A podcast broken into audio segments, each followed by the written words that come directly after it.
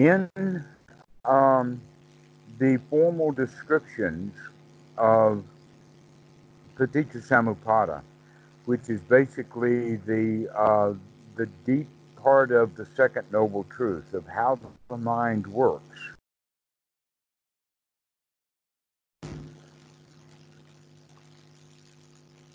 Into hello.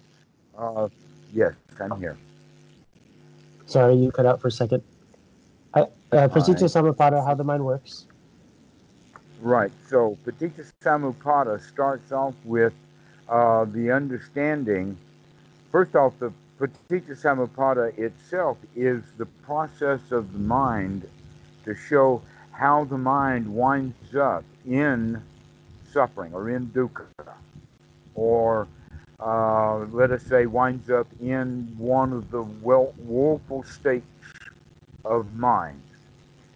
And so in the very beginning of the understanding of Paticca Samuppada, or the things that start early, are the foundations, or the things that were there from the past. And that these things were based on ignorance, in the sense that we, without full knowledge of the adult that we have now, we made children's-like decisions when we were children. And then those childlike decisions wind up being a part of our makeup, in the sense of the old habits of the mind. But the important part is to understand that just because all of those sankaras are there from the past, they do not define who I am, that I can change that. This is an important quality, because in the time of the Buddha, and we find this throughout all religions, they have the idea that the problems of humanity cannot be solved by humanity, or the problem that an individual has cannot be solved by that individual because of this past. In other words, the past defines who we are. But the teachings of the Buddha says no. The past does not define who you are. That you have an opportunity to be anything you want to be right here in this present moment, so long as you have the skill base for it. And so much of what we're talking about is developing a skill base so that we can manage these sankaras. Now, what the word sankara actually means, the technical definition in a Pali dictionary would be things that are stuck together, compounded things, things that are, let us say, have diverse origins, but they combine together into something that's kind of hard and solid, to where the constituent components themselves are not. All right, so the three kinds of sankaras, one is body, the other one is verbal, and the third one is citta, or emotional. And so in Anapanasati practice, we're actually going to learn to control these three kinds of sankara, in the sense of making new things and putting that together with the old to come up with something new. And so we learn to control first the body through the breathing. We learn to control the breathing by taking long, deep breaths. Then the second one is that we learn to control the thoughts by allowing only wholesome thoughts. And then our verbal talk. And then we allow only, when we get good at it, we only allow emotions or sensations or feelings that, let us call them, are appropriate, as opposed to inappropriate feelings. That most of our problems have to do with the fact that we're feeling things and the feelings that we have are not appropriate. An example of that would be anger. Anger, whenever anger occurs, is generally not appropriate. And what I mean by that is that something better could be more useful. To be honest with you, it took me a long time. At one time, for many, many years, I had the belief that some kinds of anger are useful, valuable, and wholesome. That you can get what you want if you're angry, or if we behave in an angry way, we do so because we know that we are right. That what's going on over there is absolutely wrong. And so that gives me justification for my righteous anger. An example of that, I know it's a weird example, would be the issue of the Christians wanting to put judges that will be against abortion, because they have the righteous anger that I know that abortion is wrong, where in fact they don't know that at all. So our righteousness that we use to justify our anger as often is just as polluted as the anger itself. We're just trying to make a justification for the anger, where in fact the anger is probably not appropriate. Okay, so, but anger is often difficult to control once the genie is out of the bottle. So we have to practice. Yeah, I've noticed that. We have to practice. And so the place that we begin is with the body, learning to control the breathing. Now, I have seen this happen many times with myself, and I know that it happens to others. I can see it, is that when any bad news happens, or when something happens that we don't like, the first thing that we do is we kind of get just a little depressed. And that depression actually means that we're not breathing well. That it's very, very common for the human being to not breathe well because of emotional reasons. It comes out of the instinct. The instinct is if things are danger, we go into a freeze, getting ready for flight or fight. The fright came first. Fright, flight, or fight. Okay, what is that fright? That's the fear that actually depresses the breathing. So an example of that is the kid who was opening the email to find out if he got into college. And here he is holding his breath, waiting in anticipation, putting himself, getting ready for a bad experience, I think. So this whole quality of learning to control the breathing means that we eventually get in the habit of breathing quite well. We begin to develop the habit because we're already in the habit of not breathing well. So we begin to develop the habit of breathing well, and by doing so, we begin to control or add something new to this bodily sankara, that the body actually feels better when it's got a lot of oxygen. It actually is healthier, not so tired.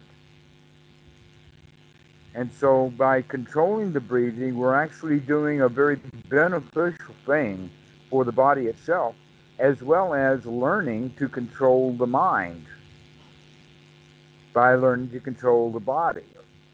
In other words, it's kind of hard to understand that if I'm controlling the breathing, that I'm controlling the breathing. No, if you're controlling the breathing, you have to do that with the mind. If we're taking a long, deep in-breath, and we know that it's a long, deep breath, that's actually a point of sati, to know that we're taking a long, deep in-breath. This is actually to be able to train the body, is another way of training the mind, too. And so that's the first training of the mind, is to train the mind to be able to breathe well. And it feels better, especially if we begin to energize the body, taking a lot of air in. We begin to wake up and feel vibrantly alive because we're breathing well. Then the next sankara is the verbal sankara, and the verbal sankara is like the kinds of dialogues or the concepts, the talking that we do to ourselves. But that talking to ourselves, the verbal sankara and the citta sankara, or the emotional sankara, are deeply bound together, just like the body and the feelings, or the body and the sensations of the body, are deeply bound together. The feelings of the mind and the thoughts of the mind are also deeply bound together. So as we're learning to control the breathing, we're also learning to control the mind, but we're also going to take active control of the mind. In fact, we can't even take a deep breath unless we remember to take a deep breath.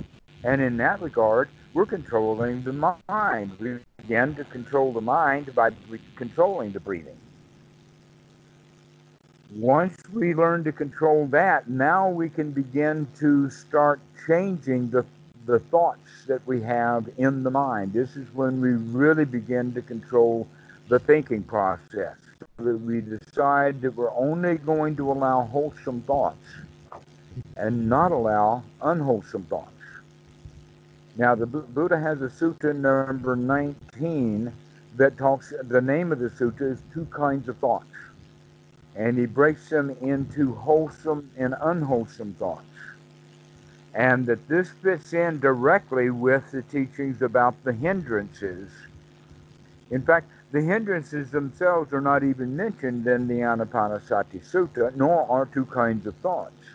But in these other suttas, especially number 48, it makes a very important point about talking about what the hindrances are.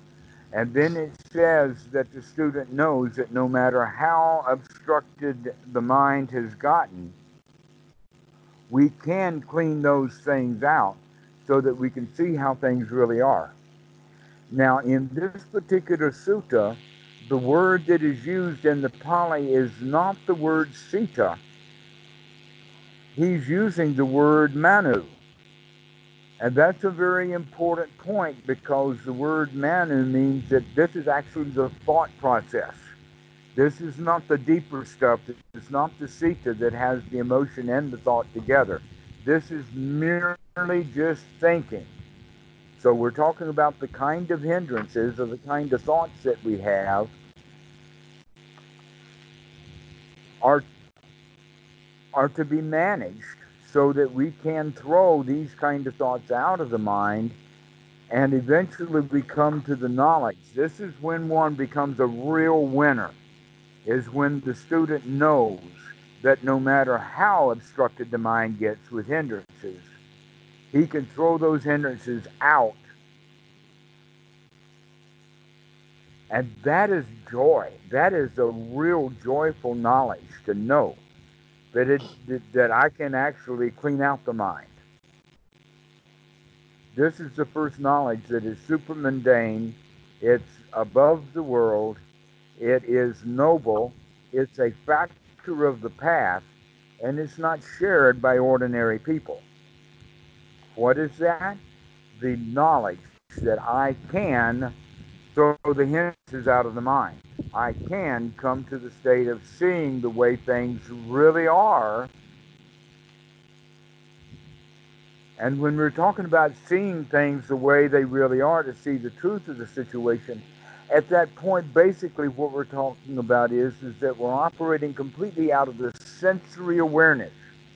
Eyes, ears, nose, tongue, touch, and deep proprioceptive. That in fact, anxiety, frustration, anger, fear are not part of that.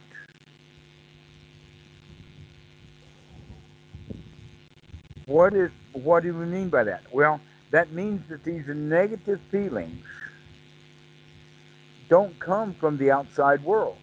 When I look out and I see all of this green, and I take in all of the sights here, at no time am I taking in any anger.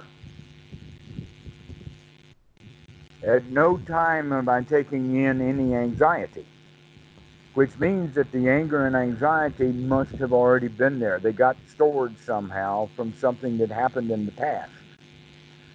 But we can throw that stuff out so that we can see the reality of the situation. The reality of the situation is not dangerous right now. The reality of the situation. This is actually, what I'm doing is I'm introducing to you the concept of sunyata, or emptiness. That in our investigation, we have to investigate not only what is there, but what is not there. Okay, like at a crime scene, one of the most important qualities is the murder weapon there, or is it not there? If it's not there, that's an important piece of information. So too, also with our investigation, we have to begin to investigate what is not there. So when we're sitting and being satisfied, thinking about how nice and pleasant this moment is, what a nice third noble truth this is right now, we also note that we are free from the hindrances. We are free from the obstructions. We are, in fact, free from tension and anxiety. And most of the people that I know from the West, anxiety is a very common thing. We get tense and uptight. Basically, what we can say is the Buddha talked about restlessness, and we can use restlessness, the word restlessness in English, as the Buddhist word for anxiety. Being not at rest, restless. So there is no rest. We're constantly on the move. So that means that when we are at rest, we should be able to note that, to be able to see it, to be able to investigate, to see, is there any anxiety, or am I free from anxiety? Is there any sadness, or am I free from sadness? Is there any tiredness, or am I free from tiredness? And so we can go through this little inventory. This is what we mean by the investigation. And part of what we mean by the investigation also is to investigate the investigation. How is my investigation right now? Am I able to investigate? What am I seeing? Is my investigation sharp, or is it shallow? This is another way of beginning to investigate the state of mind that we're in. So the investigation is an important quality that we do right after we wake up, right after sati. This is the time for the investigation. That in fact that investigation would be, aha, I see you, Mara, because the seeing of the Mara is in fact due to the investigation. So in this sense, we can talk about, I can see you, restless mind. I can see you, monkey mind. And by saying, aha, I see restlessness, we can then take a deep breath and watch that restless mind fade away or drop down as I take in more satisfaction. Because the important quality of a restless mind is it's not in the state of satisfaction. Think about the monkey jumping from tree to tree, or the monkey mind, jumping and jumping and jumping. What's the problem? The problem is no matter where he jumps to, he's dissatisfied with it. Right. This too is not good enough. And so we jump again. And this too is not good enough. And so the mind will begin to wander around like that because there's really no satisfaction in that restlessness. But we can say, wait a minute, I can calm that down and I can find satisfaction directly. So should I, go through the five hindrances and, item by item investigate them, or just, kind of keep open awareness? You can do that. You can ask yourself, is there any greed, or what do I want right now? Many students can come up with, I want to be enlightened. Wanting to be enlightened is just dukkha. It is not enlightened. Right. Being enlightened means I'm light enough. I don't want anything new. I've got it all. I've got everything I need. I do not need to add something to it. So yes, we can in fact investigate the hindrances in the sense of, am I satisfied or do I want something?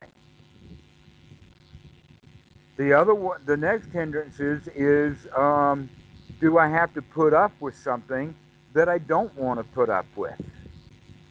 For instance, that would be like tiredness. I don't like the tiredness, so I want to feel good. Okay, well, after I'm taking a few deep breaths, now I can begin to say, well, where's that tiredness? And where is my dislike for that tiredness? When we're breathing deeply, we're unlikely to be in a state of torpor, or in a state of drowsiness, or sleepiness, or in a state of tiredness. Okay, that tiredness or sleepy state, if we find ourselves in it, then the right thing to do is to breathe our way back out of it. So that after you're out of it, now you can investigate, am I free from that tiredness now? The next one would be about restlessness that we've been talking about. Am I restless? Am I anxious? Now, here's something really interesting. Being anxious and wanting something are very closely related. Maybe the only difference is, when you're anxious, you don't know why you're anxious, but when you want something, you really know what it is you want. That in fact, that's what anxiety really is, or anxiousness is that we want something, but we don't know what it is. All we know is that we feel bad.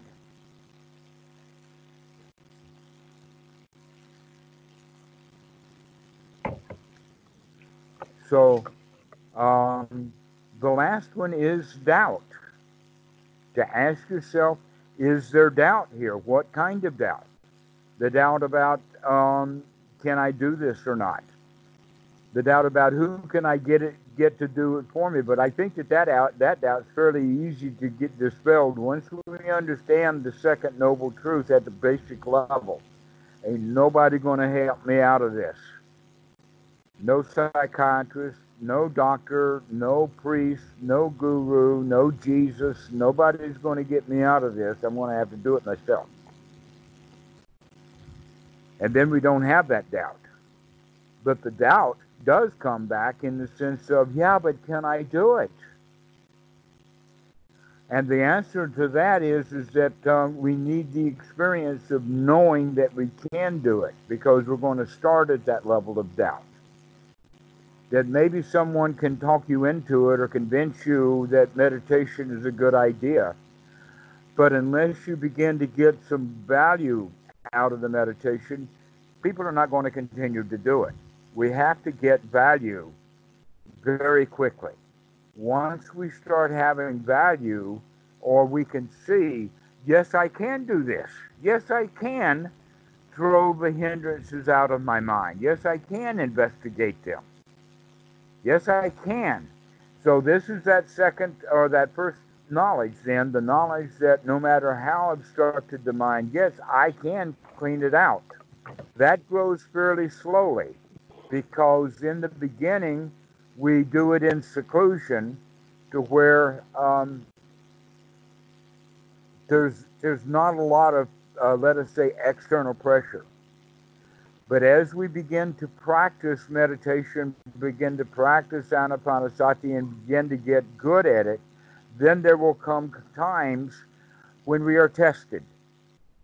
An example of that is getting sick, the physical body getting sick. Bhikkhu Buddhadasa is really great on sickness. He says that's wonderful. Gives us an excellent opportunity to practice.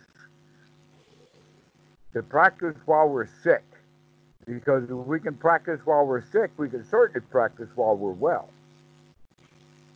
Okay, so we actually begin over time to have things that are going to test us, to test our ability to keep the mind clean. And when we are actually tested that way, then that is what gives us the confidence that, hey, it doesn't matter what comes by. Yeah, I can have some loss of income, or I can get sick, or we can have a Corona 19 epidemic, or any of those kind of things can happen, and I can still keep my mind in a state of equilibrium. I can still handle things. This is shraddha. That's confidence. And that confidence will build up. It will build to the point that you say, no matter how obstructed the mind gets, I can clean it out. And so in our investigation, we can investigate, well, how's my confidence? Do I have any confidence that I can do that? And then we say, yeah, there's confidence there. I can do this. I know I can. And so these are the kinds of things that we want to investigate. We want to investigate, in fact, all of the stuff that we're actually doing. We want to investigate the hindrances. We can investigate the shape of mind or the condition of the mind. Is the mind sharp? Is it focused? Is it drowsy? Is it scattered? Whatever condition the mind is in, we can note that.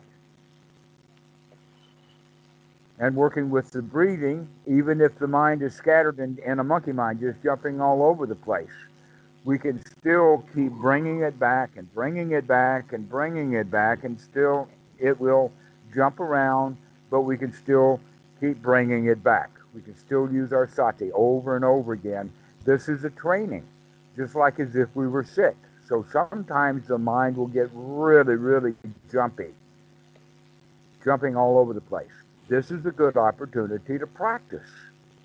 Keep bringing it back and bringing it back, dragging it back into wholesome ground, dragging it back into wholesome territory. So this is the practice that we need. And when we do that, then that confidence builds so that we know that we can do this, that we know that no matter how obstructed the mind gets, I can handle it,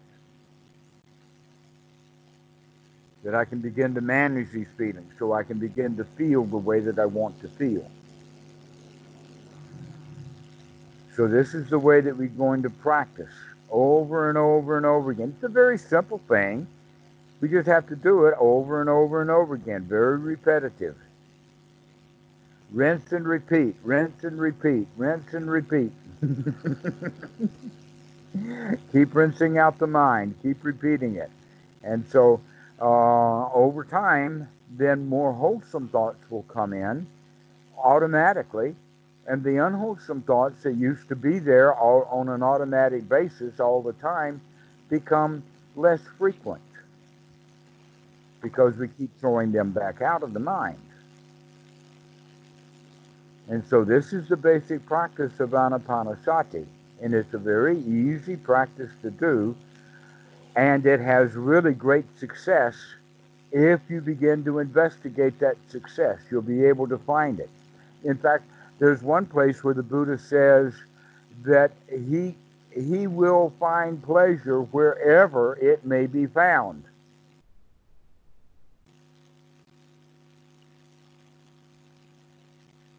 That's an important quality. He was asked a particular question about a particular thing, but his answer was quite general, that he can find pleasure wherever it may be found.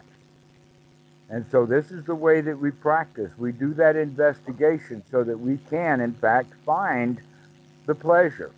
Now, when I'm using the word pleasure here, I'm actually referring to the word sukha, and that sukha is actually the opposite of dukkha. If we have sukha, if we have a state of pleasure, then there's no suffering there. But if there is any suffering mixed in with it, then that takes away from the pleasure. It's not quite as pleasurable. But once we can bring it into pleasure, so that's something also to investigate. How's your pleasure? How's your sukha? Another one to investigate would be, how's your effort? Can you take the effort to take a deep breath? Can you take the effort to clean the mind's hindrances out and to keep the mind clean? This is also something to be investigated.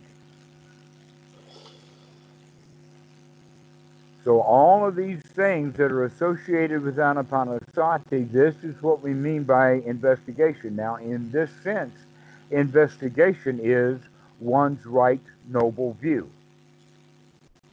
The right noble view is investigation. It's not a view that comes to conclusions. That ordinary right view will come to conclusions. Yes, I know how it is. But noble right view means let's take another look. Let's look at it again. Let's keep investigating it. Let's keep noticing. And that we're going to notice both what is there and what is not there. We're going to notice the emptiness too. Is it empty of anxiety? Is it empty of monkey mind? Is it empty of dukkha? So is it right view because it's seeing things as they are instead of how they seem to be? Say that again. Is it right view because it is seeing things as they are instead of how they seem to be? Yes, that's exactly correct. Okay. That right noble view, in fact, doesn't come to a conclusion, and that it's the basis or the foundation for the path. So is it kind of like... Sorry. Go ahead. The right noble view, the Buddha says, comes first. In the Anapanasati Sutta, he actually talks about it in regard that he says, listen closely and I will teach you about one thing, right unification of mind with its supports and requisites. Okay. Right unification of mind with its supports and requisites. Now, right unification of mind can be thought of as a sama area samati, the word samati, or the eighth aspect of the path, which is wrongly translated as concentration. That the word samati doesn't mean concentration, it means gathering together. All right? So in that regard, a unified mind would be the mind that has things gathered together. All of the things that are needed are put together. What would that be? That would be the wholesome things. So the things that would be involved with right unification of mind means that now the mind is, let us say, free from the things that would keep it distracted or separated or broken apart or in sections. An example of that would be doubt. If there is any doubt in the mind, then that means it could be his, it could be that, it could be the other thing, it can be over here. In other words, it's scattered. So a unified mind is completely free from doubt. Another one would be that a mind that is completely unified would be free from telling lies. It would be free from wanting things. In other words, the unified mind will be a mind that is not scattered or broken apart by hindrances. So we're not talking about an ultimate goal of an organized mind or a unified mind. It's way off in the distance. But the unified mind is something that we can practice being in right now. That as we're practicing Anapanasati, we're actually practicing to get into the state of the mind being quite unified, as opposed to being a cloud. I see. Human being is a cloud. What do we mean? Right now, I'm angry. Next minute, I'm afraid. The next minute, I'm hungry. And so we just go all over the place. But a unified mind is a mind that's whole and does not get easily distracted, doesn't get distracted hardly at all. And this is the goal of the Eightfold Noble Path. And so the Buddha then says, right view comes first. So I have a question about right view. So it seems like it's like the right way of looking, right? It's not like right, because you said there's no conclusion, so it's not really right understanding. It's that we're seeing correctly. Is that correct? A better way of saying it is it's not a viewpoint. Okay. All right. The example that I will use, it's an ordinary example, but the example is that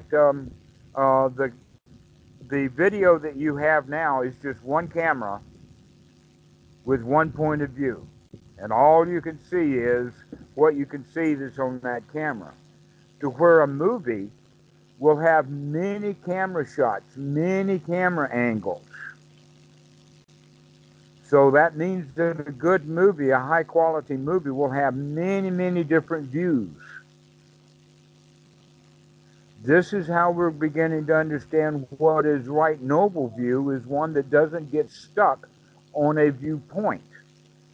And almost always that viewpoint is going to be selfish, my point of view.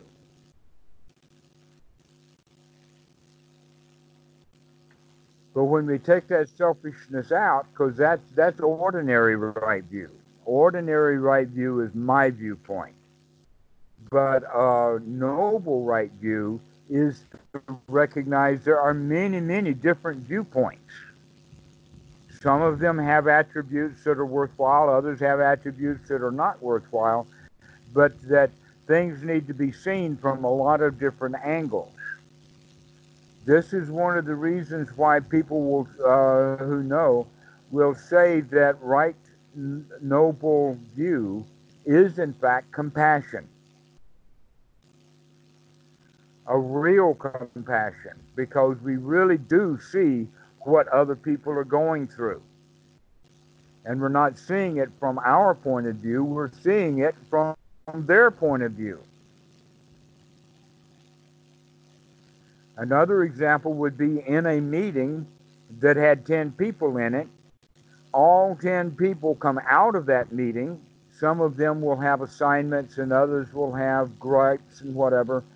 But there is not one point of view about that meeting that comes out. 10 people come out and every one of them has their own point of view.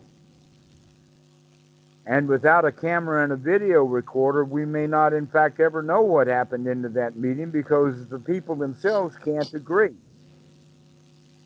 That, in fact, jurisprudence is known for a long, long, many, many, many centuries that eyewitnesses are not good evidence in court. They just happen to be the only evidence that we've had for quite a while. Okay, and so the courts would normally take the point of view of the police. Now that we have cameras out on the street, we can begin to see what really happened, not just what the police say because of their own point of view. So this is what we mean by right noble view is not a fixed viewpoint, but it's rather the amalgamation of dozens of viewpoints, depends upon the number of people and whatnot like that. But there's a lot of different viewpoints.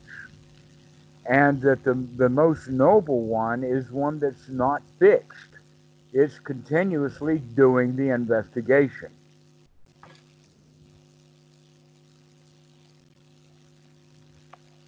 And so right noble view is really needed for our Anapanasati. And so we're going to investigate, and then investigate how we're investigating. We're going to investigate the joy. We're going to investigate the mindfulness. How woke up am I? Everything winds up being an investigation in this regard. And so as we begin to investigate, we begin to see more and more. We can begin to see, is this hindrance or not? And that this is actually the way that you can think of as insight comes. Or the word Vipassana is because we're doing an investigation. We're not getting the mind. See, a lot of people think that Vipassana has to mean that you have to get your mind into a new state. And from that new state, you can see things. That's not what we're practicing here. We're not trying to get the mind into any particular deep state. We're trying to wake it up so that it can move around and it can see things correctly. I think that Westerners have kind of a misunderstanding about meditation, because they see it in the sense of a hall full of people that are sitting still. And when we see a lot of people just sitting still, that gives us the idea of no activity. It's almost like the same thing as if they were all asleep. Yeah, I think a lot of Westerners think it's just not having thoughts. Like the goal is to just no thoughts. Exactly so. And there is a state of no mind, or in Bhikkhu Buddhadasa's language, he calls it void mind. But this voidness or this emptiness of mind means that it's not 100% or totally empty. It means that when it's not got something there, we know that something is not there. That emptiness is known. The void mind then would be a mind that would be void or free from dukkha. Is that one of the jhanas? Pardon? Is that one of the jhanas? Well, yeah, basically, yeah, but that's not the place where the real growth is done. And not only that, but this going deep that people do is generally not jhana. Even if they get themselves to a state of thoughtlessness, it doesn't have all of the factors of, say, second jhana, but it does have some of the factors of jhana. The only way to practice jhana correctly is by gathering all of the factors of first jhana. And once you have all of the factors together of first jhana, then you can manipulate them into the higher jhanas. An example of that is that the correct way of learning how to control the mind so that it goes to a state of thoughtlessness is by learning to corral the thoughts. That you're just not going to go from mind scattered all over the place into thoughtlessness. That basically you have to gather things together, and one of those would be like the monkey mind. You're not going to go from monkey mind to no mind. You're going to have to take that monkey mind and settle it down to get it into a small area. An example of that would be only wholesome thoughts, as opposed to unwholesome thoughts. And so the skill that we're developing is the skill of not letting the mind wander so far away, and to put boundaries around it. One of the boundaries that we're putting around it is the here now, as opposed to past and future. Another boundary we're putting around it is tying it to the breath. Another one is that we're really watching what's going on. We're paying attention. This is an investigation. Okay? So by doing that, we're systematically bringing the mind into a smaller and tighter space. Eventually, we can get it down to just a few words. Eventually after that, we can get it down to just maybe 2 words. And that would be like Buddho. Bu on the in-breath and do on the out-breath. But that, we can call it a mantra, but it has the following qualities. It is not a mantra that has other words mixed with it. But that this mantra is down to the point that this is the only thought that we have. It's bu on the in-breath and do on the out-breath, because that allows us, when we get down to 2 words, it's easier to throw out just 2 words than it is to throw out the whole monkey mind. Mm-hmm. Okay? So this is how we would bring the mind down to a state of being in a thoughtless state, is getting it down to just 2 thoughts. Bu, do. Budo. Budo, right. This okay. Is out of the forest, Thai forest tradition of Budo. Bu on the in-breath, do on the out-breath. But this is something that's practiced after someone already has first jhana. Got it. That first jhana is being able to control the mind to keep it out of hindrances, to keep it into wholesome states. And so people who are practicing without removing the hindrances don't have a chance. Whatever state they go into is not jhana, because they're not gathering all of the factors together of first jhana. So this is what we are actually doing, is gathering the factors together of first jhana, and that means being able to control the breath, to control the mind, and eventually to control the feelings, because the feelings are part of the mind. That we can actually begin to see anxiety directly. Normally we don't see anxiety directly. Normally anxiety, which is based in fear, is subconscious. It's not brought up to the full level of consciousness. It's not something that we're normally awake to, which means that it has subtle influences. It's almost like anxiety could be seen as something like the tide lifting, and the boat comes up, all right?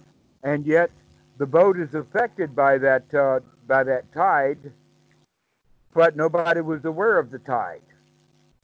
That's also true of like anxiety, that when anxiety comes up, we may not be aware of the anxiety, but we will try to depress it, or we'll try to solve the problem rather than working directly with the anxiety. So our job here is to see that this anxiety is actually nothing but the restlessness of a hindrance. And it has 2 components. One is the monkey mind, the restless mind, and the other one is the tension or the anxiety that we feel in the body. And we need to investigate both of them, taking deep breaths. When we talk about investigation, we're not talking about a static investigation. We're talking much more about an active investigation, in the sense of breathing into that anxiety to see what happens, to investigate it like that. And so this is the way that we practice. We practice in the sense of investigation and noticing what's going on, so that we can make choices about what we're going to allow the mind to do. We're not going to allow it to be in hindrance. We're not going to allow it to be in anxiety. We're going to keep it through our investigation, to keep it in wholesome states. If we can keep the thoughts in wholesome states, we can also keep the feelings in wholesome states. Also, by breathing, we can remove a lot of stuff that's emotional, because it's also connected to the body. An example of that is, by breathing very well, we're unlikely to get tired. Not so much tired. If, in fact, we're breathing deeply, then the anxiety will be affected by that deep breathing. You can even go so far, some teachers talk about it, breathing the anxiety out. We're breathing in, and then as we breathe out, the anxiety goes too. So this is part of the investigation of the hindrances. And so yes, I would say that anxiety, or in fact, any kind of feeling that is an uncomfortable feeling, fear, anger, sadness, grief, anxiety, depression, any of those kind of things, keep us out of a state of satisfaction, and therefore could be considered hindrances. So the hindrances, whether they are thought or whether they're emotion, in fact, there's a good reason to think in English language. We're not talking about Pali now, but just in English, the word thought does not have to have only verbal thought. There are other kinds of thinking that we do that is not verbal. One of them would be an activity. A musician, when he's playing music, he doesn't think about which note that he's going to play, and also put a word to it. When somebody's actually singing a song, if they start thinking about something else, they won't be able to sing the song. But if we sing the song and are only doing that, then the other kind of thinking is not going to be happening. Okay, so by just doing this investigation or doing this thing, here's another example of that, is a jeweler when he's mounting a diamond. He doesn't have to think about this is the diamond and this is the ring and I'm putting it here. No, he just does all of that stuff. He's watching very, very closely to what he's doing, but he's not having a verbal thinking process of it. He's merely paying attention to what he's doing, and that too is a kind of thinking. And so the kind of thinking then that we want to do may not be so much verbal, but it's still wholesome in the sense of the thoughts that we have about be here now. It may not be quite so verbal, but it really is enjoyable. Oh, what a nice day it is. Oh, I enjoy that wind, and I'm talking about it. But to convey it to you, but just sitting here, I don't have to tell myself how nice the breeze is. I can just enjoy the breeze, and that's too also a kind of thought. And so these are the kinds of things also that can be investigated as to what kind of thoughts am I having, not in the sense of wholesome and unwholesome, but what kind of thoughts, at what level are they? Are they completely verbal, or are they nonverbal thoughts? And so all of these things can be used as fodder for the investigation, and all of them are happening right here, right now.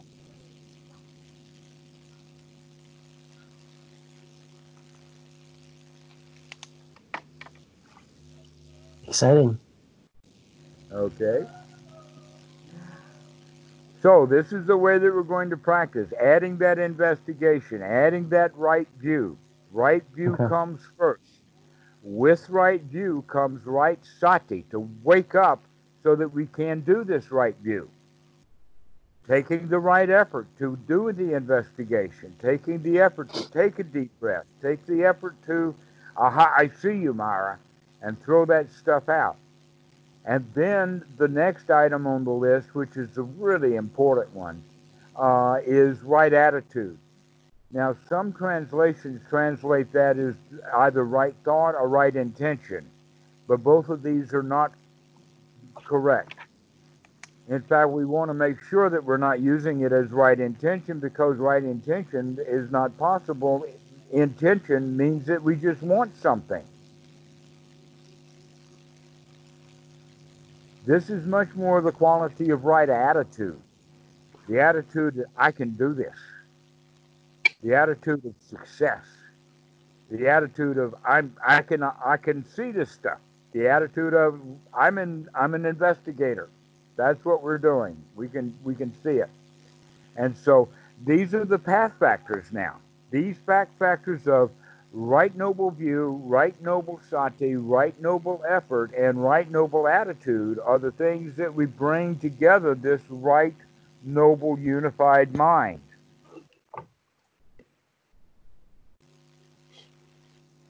These four factors, right view, right effort, right sati, and right attitude, those four things together help bring about the samati of the unified mind.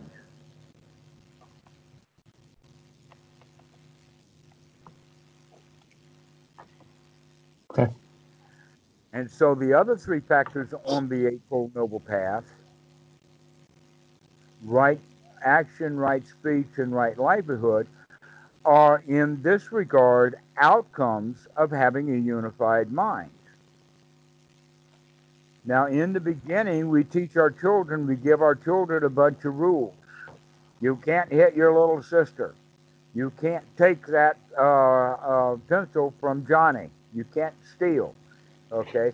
This is how we teach our children, but in the noble respect, we no longer live according to a set of rules and rites and rituals and whatnot. Now we go by wisdom. This is, in fact, one's right noble view is wisdom, and the wisdom is through the investigation to know what is suffering and what is not suffering. And by being free from suffering, we now have a unified mind, a mind that's noble, a mind that's taintless.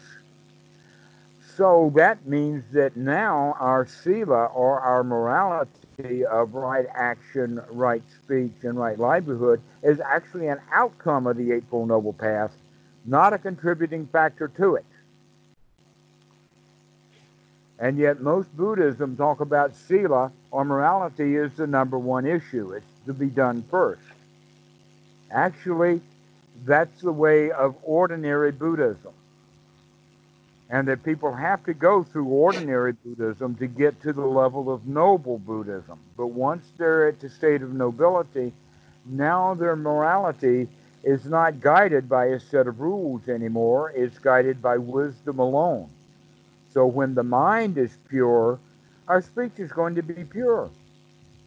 If you don't want anything, you're not going to steal anything.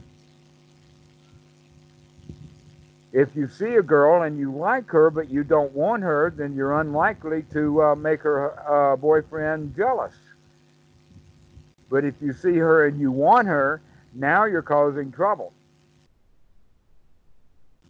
So this is the way that we're looking at it, that our morality actually is the outcome of having a noble mind, a mind that's noble. And that we gain that noble mind through right view, right effort, right sati, and right attitude. And the attitude is the attitude of a lion, the attitude of a winner, the attitude of I can do this, the attitude that no matter how obstructed the mind gets with hindrances, I can clean those hindrances right back out of the mind and be free from them and satisfied.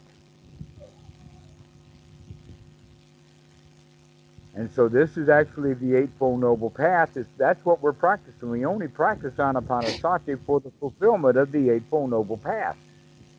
But we're missing one. That's only seven. Pardon? That's only seven. Right livelihood is the eighth one. So view, effort, sati, attitude, action, speech, and livelihood.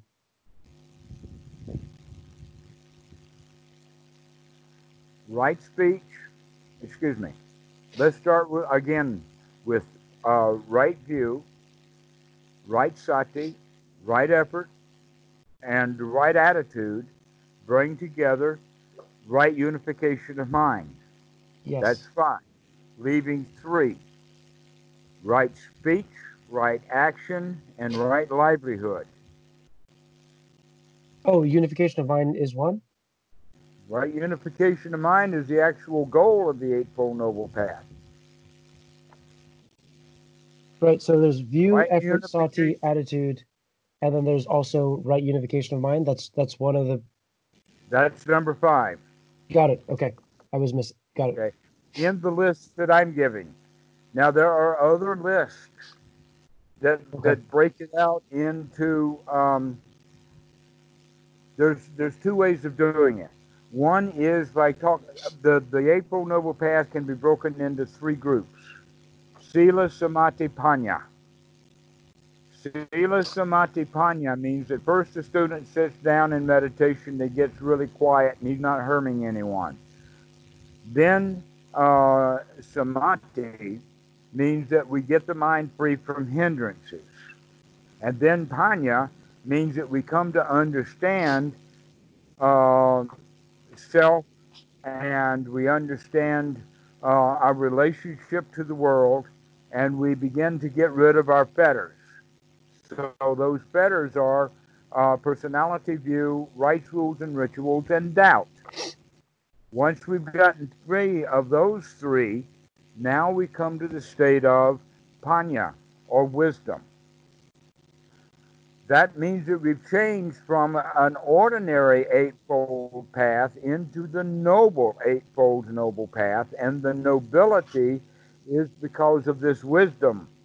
Now we're going to talk about the Eightfold Noble Path in a new way. Got it. And the new way is panya, sila, samati. But a better way would be panya, samati, sila.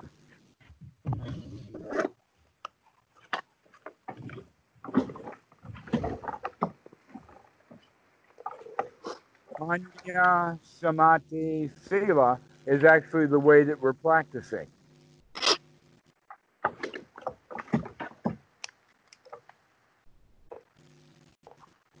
With sila being the outcome, because one who has a noble mind, free from hindrances, is actually quite naturally going to be keeping the precepts.